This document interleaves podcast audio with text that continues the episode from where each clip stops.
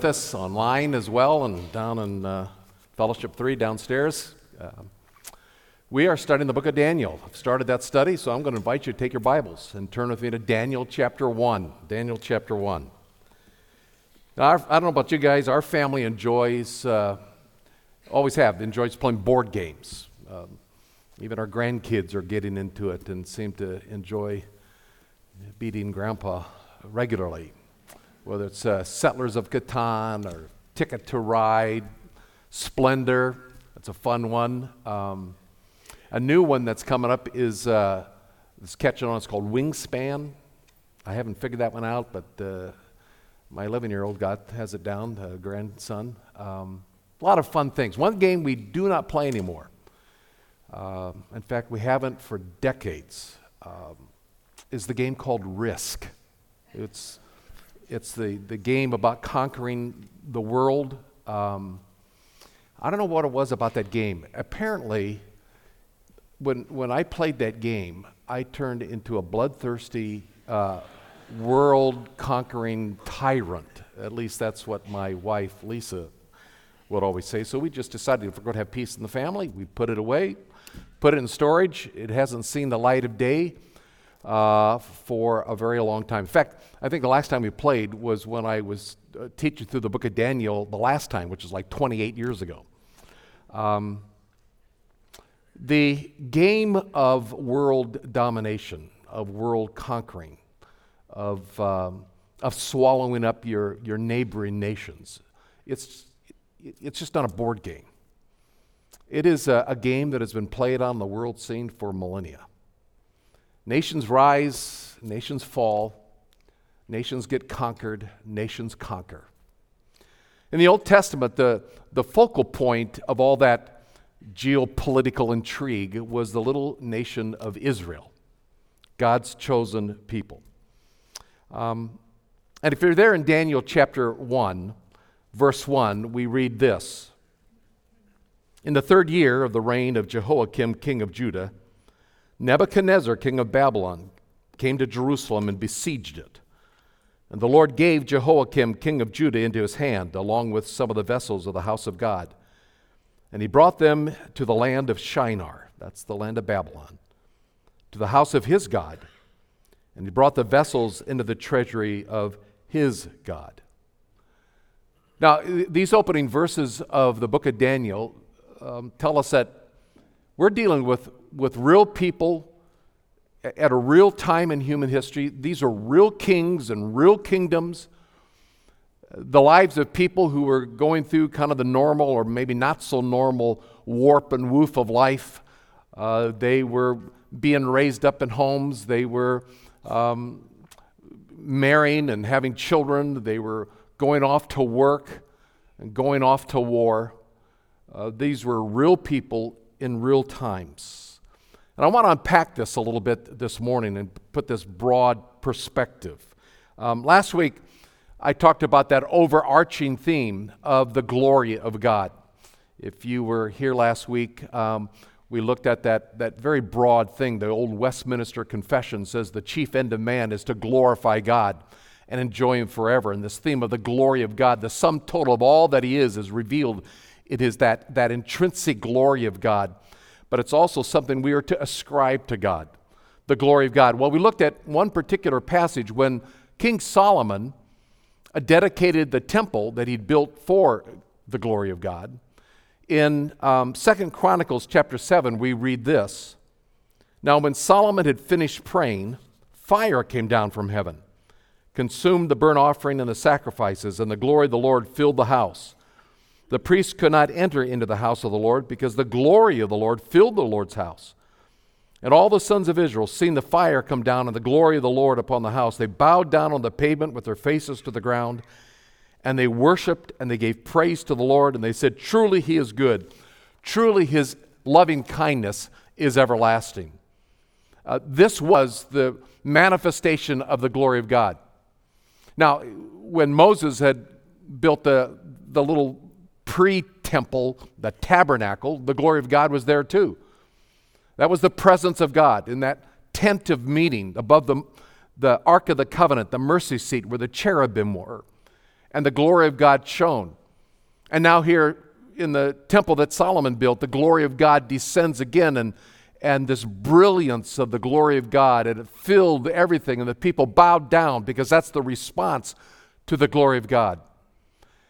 And as long as the, the people of Israel, the chosen people of God, uh, recognized the glory of God and worshiped God and His glory, they were blessed. Moses, in the second giving of the law in Deuteronomy chapter 28, uh, said that if you continue to obey the Lord the God, all these blessings will come.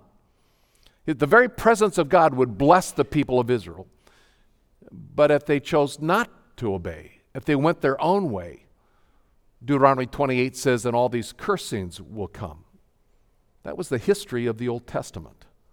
As long as the people obeyed and followed and worshiped God, the glory of God, His presence, His glory would reside with them. But sadly, after Solomon died, the nation of Israel split in two. There was a civil war. The 12 tribes of Israel fought, and the 10 northern tribes, uh, they kept the name Israel, they separated from the two southern tribes of Benjamin and Judah. But not only did the 10 northern tribes of Israel split off from the southern tribes, they split off from God Himself. There were 19 kings that ruled the northern tribes of Israel, and not one of them followed God. The wickedness, the evil, their hearts turned. They worshiped other gods. Sin and rebellion ruled the day, and finally in 722 BC, God raised up the Assyrians, and they came into that region and they, they conquered the, the 10 northern tribes and took them off into captivity and they were no more. Now, Assyria was that growing power of the day, the vast empire of Assyria. Uh, scholars tell us that um, Assyria was really truly the very first world empire known to mankind, to really wear that label of a world empire. They dominated for three centuries the Middle Eastern region. They were a power to be reckoned with. Except they kept running into a, a little bit of trouble with that little nation, those two tribes of Benjamin and Judah, the nation of, of Judah, uh, because God showed favor. Of the 18, 19 kings that were raised up in, um, in uh, Judah, half of them followed God. Hezekiah was one of those during the days of Isaiah. We studied the book of Isaiah a number of years ago here. Hezekiah was a good king. And um, Assyria had some problems there with Judah. For three centuries, though, they were the dominant world power until the end of the seventh century, their power began to, to wane.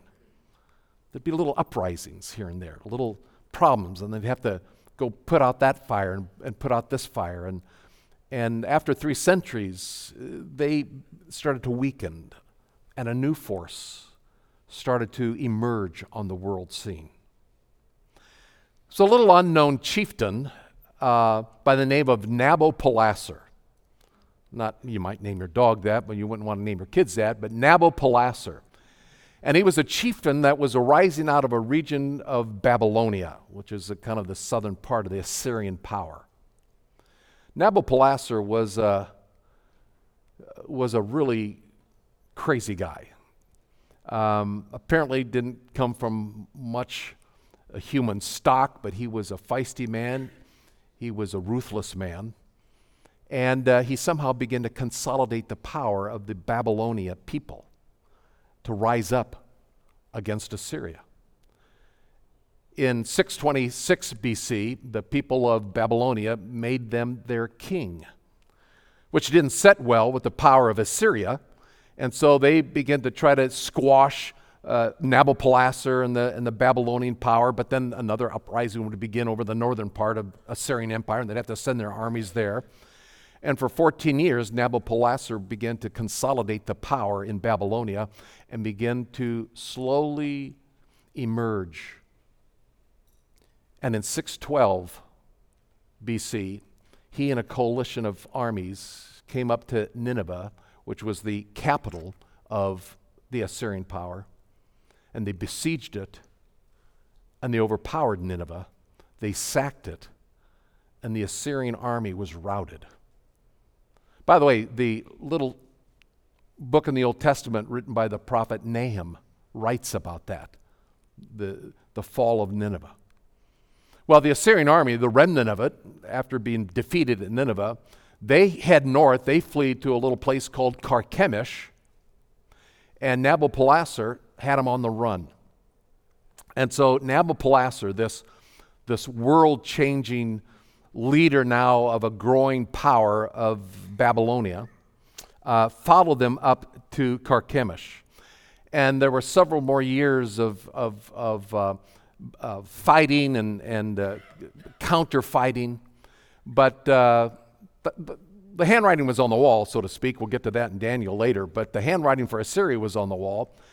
And uh, they knew their days were numbered. So they sent a message down to Egypt to Pharaoh Necho II. They said, We need help against Nabopolassar.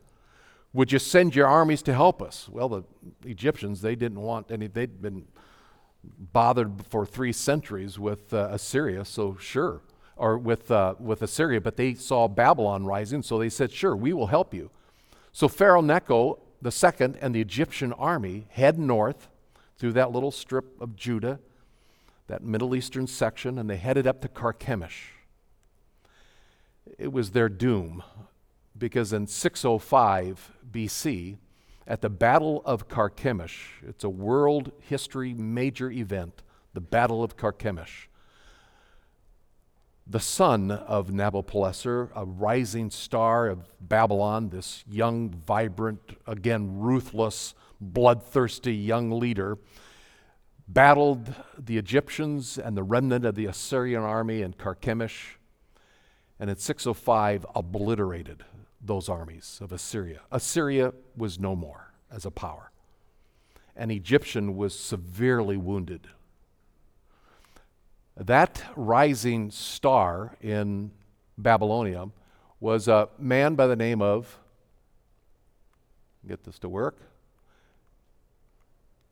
Nebuchadnezzar. Now, Nabopolassar had to go back to Babylon as an aged man and a sick man.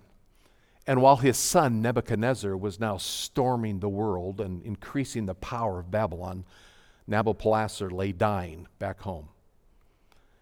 And the kingdom and the realm and now the power of Babylon rested with Nebuchadnezzar. Um, okay, got all that? We'll have a quiz here at the end. So, what's going on with Judah during this time. That little nation uh, that um, the tribes of Benjamin and Judah had come from. What's going on with Judah? Uh, well, good and bad. I mentioned Hezekiah in the 8th century. He was a good, godly king. Isaiah uh, served him and was the prophet of the Old Testament. But when Hezekiah died, his son Manasseh took charge. For 55 years, Manasseh reigned, from 697 to 642 BC. And Manasseh was as evil as they came. Forgot everything that his father Hezekiah had done. Tore down the, the, the vestiges of, of the worship of Yahweh, Jehovah. Raised up false uh, idols to false gods, temples to false gods, Baal. He even instituted child sacrifice he sacrificed his own son to a false god. For 55 years, Manasseh reigned. Somehow God was patient. Manasseh died, and in 640, God raised up a little eight year old boy by the name of Josiah. The Chronicle, Chronicle, uh, Second Chronicles chapter 34 records this. Josiah was eight years old when he became king, and he reigned 31 years in Jerusalem. And he did right in the sight of the Lord. He walked in the ways of his father David, and he did not turn aside to the right or to the left. And that goes on in the latter part of chapter 34. And it says, Then the king stood in his place and he made a covenant before the Lord to walk after the Lord, to keep his commandments and his testimonies and his statutes with all his heart and with all his soul, to perform the words of the covenant written in this book. And moreover, he made all who were present in Jerusalem and Benjamin, the tribe of Benjamin, to stand with him. And so the inhabitants of Jerusalem did according to the covenant of God, the God of their fathers. And it continues and says, Josiah removed all the abominations from all the lands belonging to the sons of Israel. And he made all who were present in Israel to serve the Lord their God. Through his lifetime, they did not turn from following the Lord, Jehovah, Yahweh, Lord, God of their fathers. Josiah was a whole lot different than Manasseh. 31 years. Now, I, I want to take you through to the, to the portion of the scriptures that the kings wrote the writer of the Kings wrote about Josiah. So take your Bibles to 2 Kings chapter 22. 2 Kings chapter 22. Very similarly, um, we read this 2 Kings chapter 22. Josiah was eight years old when he became king. He reigned 31 years in Jerusalem. His mother's name was Jedidah, the daughter of Adaiah and Bozkath. He did right in the sight of the Lord.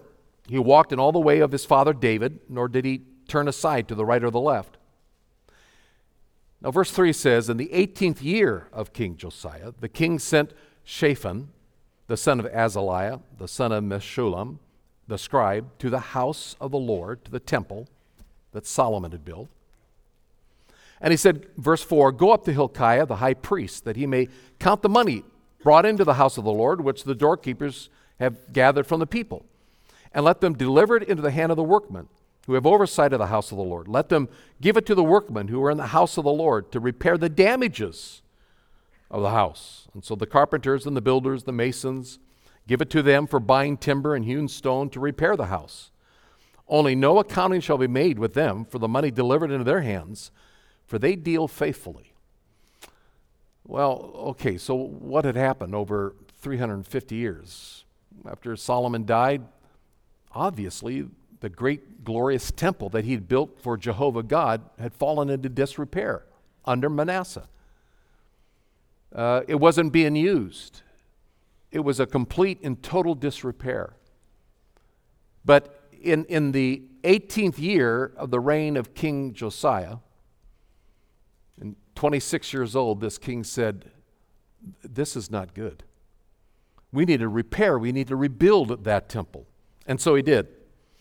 Verse 8 says Hilkiah the high priest said to Shaphan the, the scribe, I found the book of the law in the house of the Lord. And Hilkiah gave the book to Shaphan, who read it. So not only was the temple in disrepair, the Mosaic law, the book of the law, the Old Testament covenant of Moses was had gone missing. Manasseh had spurned it. It was stuck in some corner somewhere in the disrepair of the temple. And, and Hilkiah, the high priest, found it. And he gives it to Shaphan, the scribe, who gives it, and it says in verse 9, to the king. And he brought back the word to the king. And he said, Your servants have emptied out the money that was found in the house, and they delivered it into the hand of the workmen who have the oversight of the house of the Lord. And moreover, Shaphan the scribe told the king, said, Hilkiah the priest has given me a book. And Shaphan read it in the presence of the king. And when the king heard the words of the book of the law, he tore his clothes. The book of the law, this is God's heart. This is the commandments of God. It had been lost. The people hadn't followed the book of the law for decades. And Shaphan reads it to the king, and the king is, is just utterly undone. He tears his clothes in repentance. The king commanded, verse 12, Hilkiah the priest, Ahikam the son of Shaphan, Achbor the son of Micaiah, Shaphan the scribe, and Asaiah the king's uh, servant. And he said, Go inquire the Lord for me and the people and all Judah concerning the words of this book that has been found. For great is the wrath of the Lord that burns against us, because our fathers have not listened to the words of this book to do according to all that is written concerning us.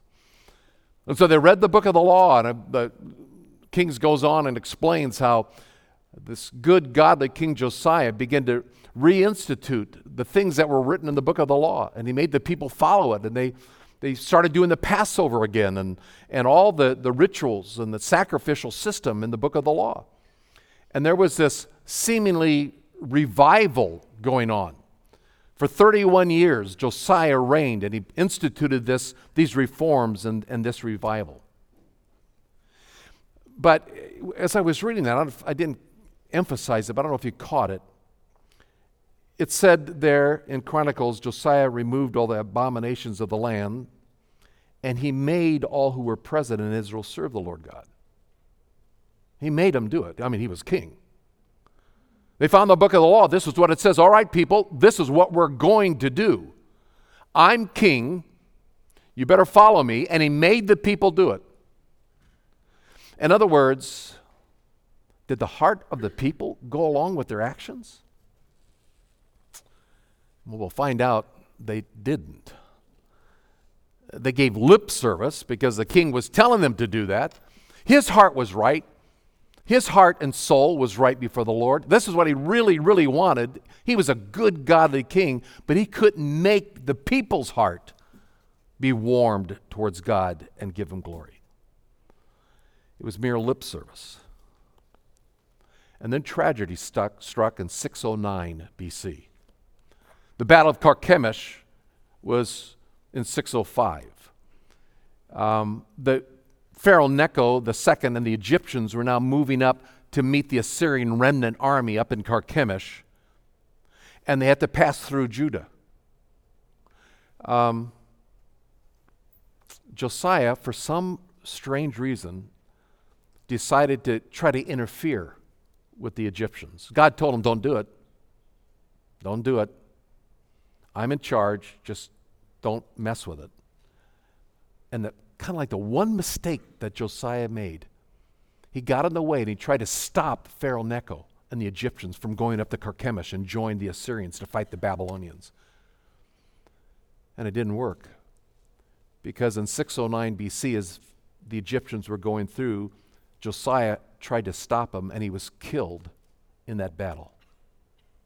And with his death was the death of the heart and soul of Judah for God. Um, everything went downhill after that.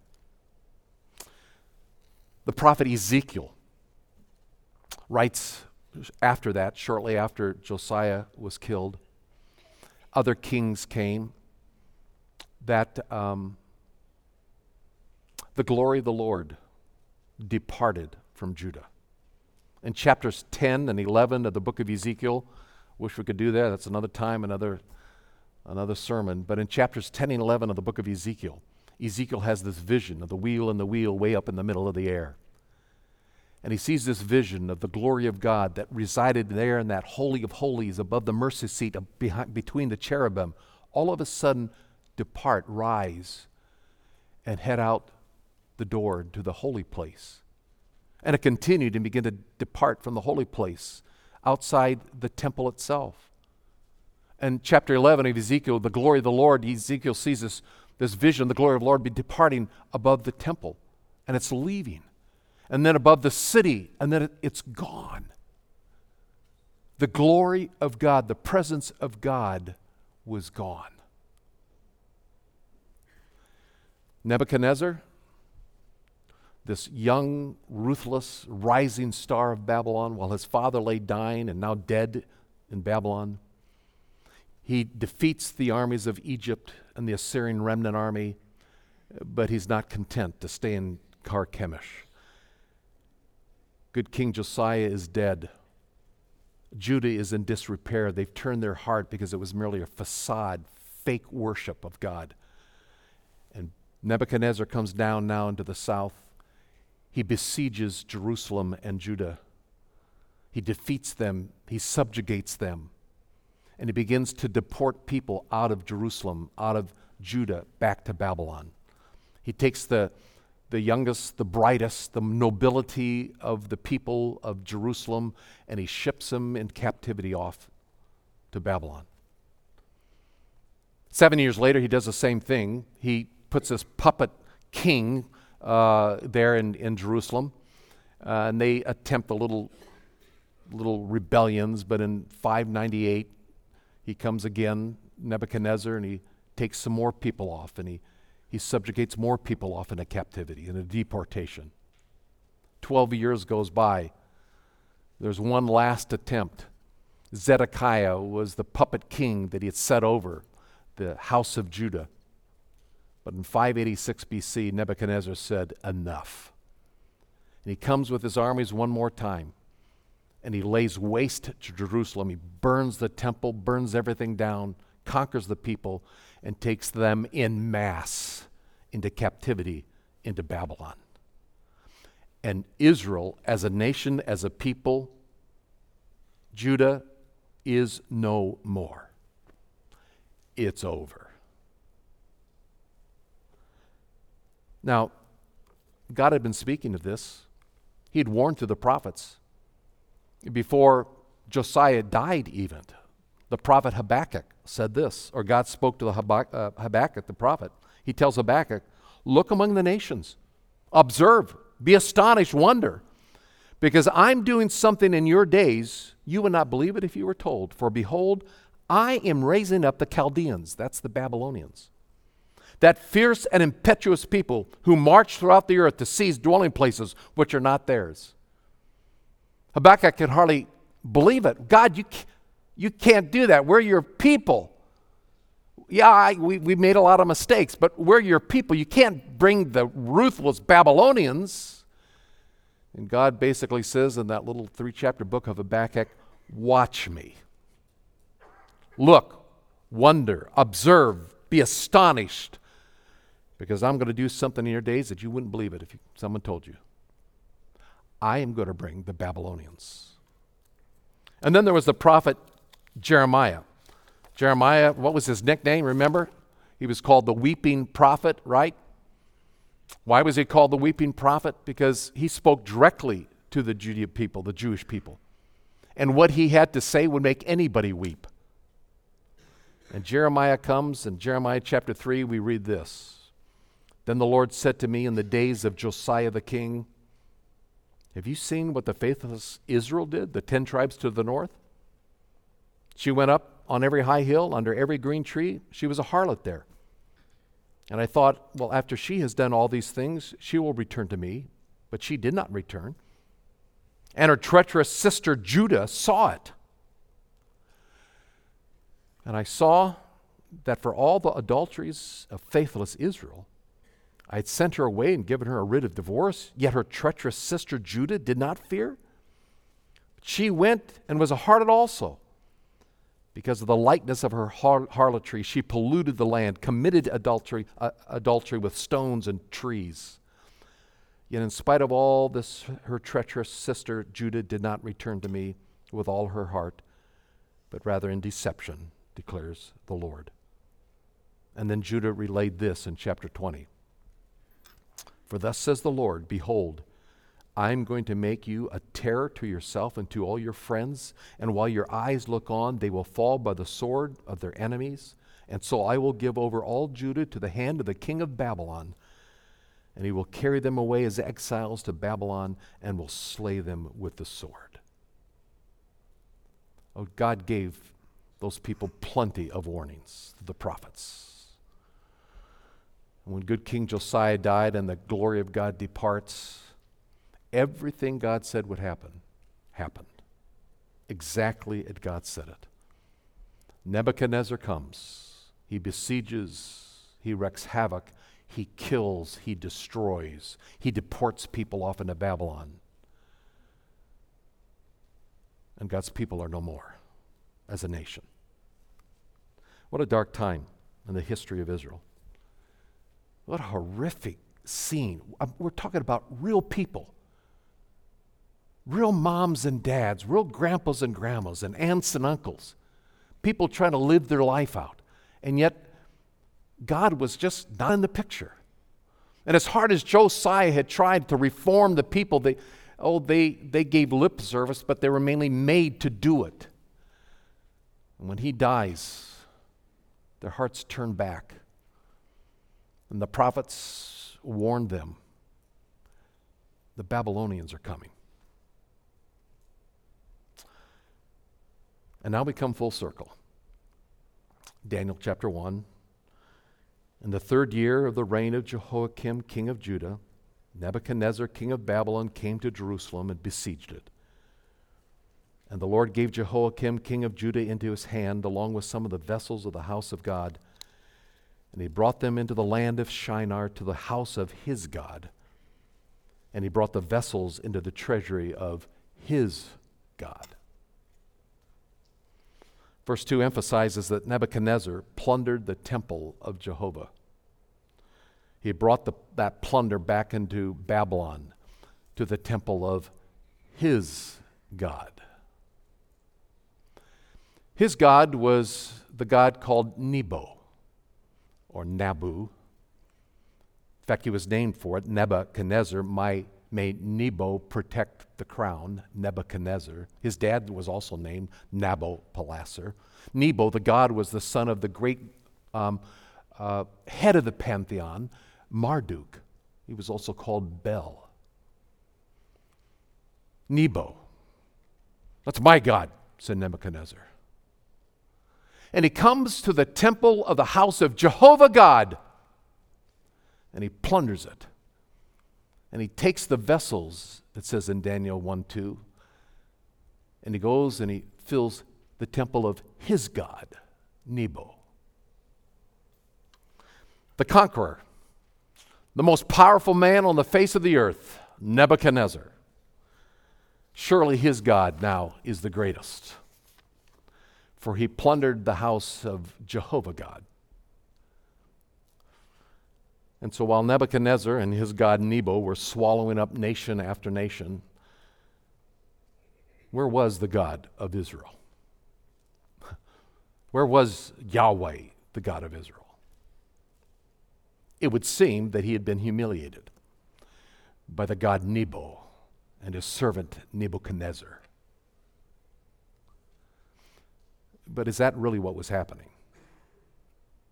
Where was Jehovah God when all of Jerusalem and Judah lay burning? He was right there doing what God does best sovereignly ruling over the affairs of all the world as the supreme and only God. Notice again back in Daniel chapter 1, verse 2. In verse 2, it says, The Lord gave Jehoiakim, king of Judah, into Nebuchadnezzar's hand. The Lord did that. Through the prophet Habakkuk and Jeremiah, I'm going to send the Babylonian army. God was fulfilling his word of judgment. God was in charge. The only sovereign and the one whose promises are sure, Jehovah God was doing something powerful in the epochs of time, in the great movements of world powers. It was God who had raised up the Assyrians, who took down the 10 northern tribes of Israel. God did that. It was God who was raising up Nabopolassar, this chieftain from this little region of Babylonia. It was God who brought up the Babylonians and defeated the Egyptians and the Assyrian army at Carchemish. It was God who gave Jehoiakim into the hand of Nebuchadnezzar. The sovereign Lord of all was ruling, and he never had stepped off the throne. But something else was happening in those days of the great movements of world empires and powers. God was doing something else. Jehovah God was was doing something else behind the scenes in the little out of the way place. And while most of the people of, of Judah were giving lip service while Josiah was instituting these reforms, not everyone was giving lip service. There were some people who took it to heart. There was one couple somewhere in Jerusalem. We don't know their names. But they took it to heart. They were following after Jehovah God. And they raised a little boy, and his name was Daniel. And they named him God is my judge. Daniel was born into that home. And somehow, in some way, he was raised to be faithful and courageous and a, a follower of God with passion. But when Nebuchadnezzar came and began to deport those, that first wave of nobility of young men who came from these apparently noble homes, as he began to, to, to deplete uh, Judah of its, of its brain trust and of its key people, that 15 year old boy, Daniel, was one of those who was deported in 605 BC, stripped from his home, stripped from his family who had raised him to be a God follower and a God-fearer.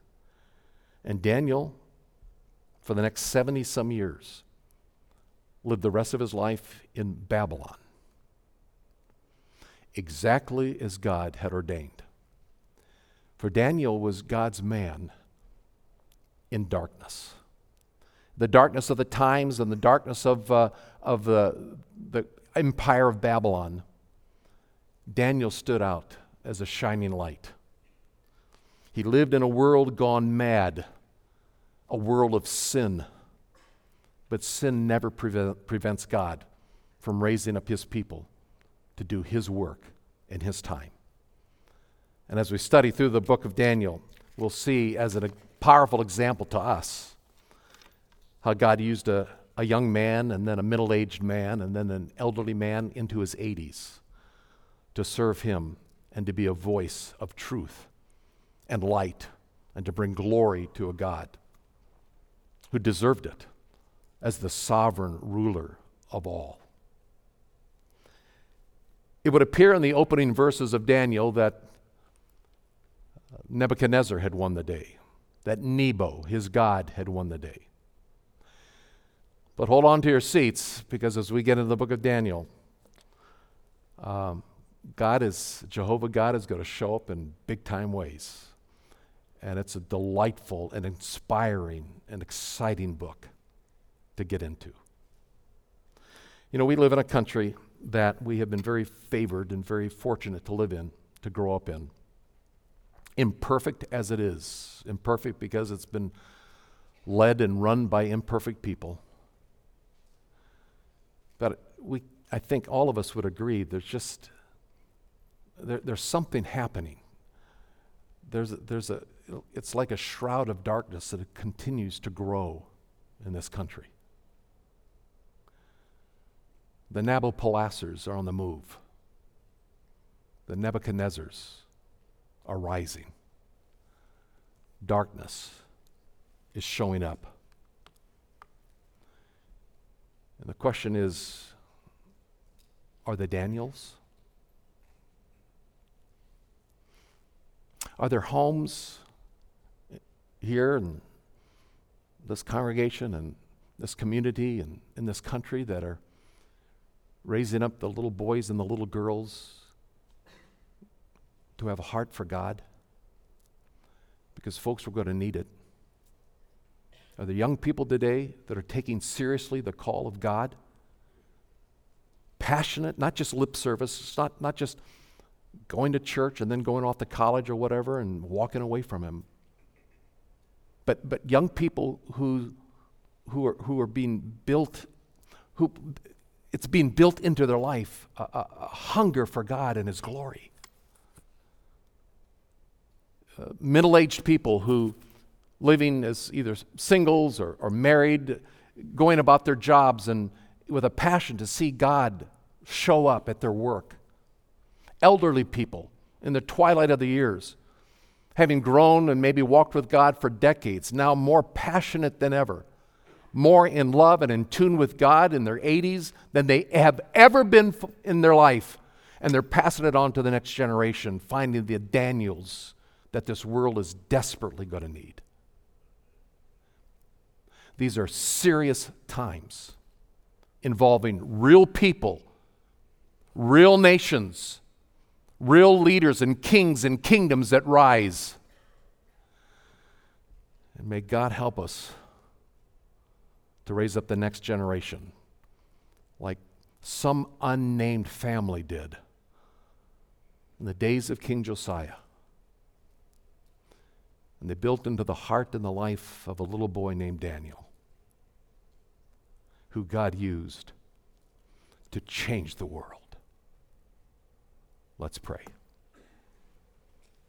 Father, thank you for giving us in your grace and your mercy this book preserved in the canon of Scripture.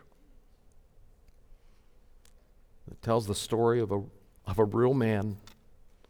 He grew up in a real home with a mom and dad who had the courage to build into his life the reality of you, the living God, who for the 80 some years, 85 plus years of his life, he never departed from.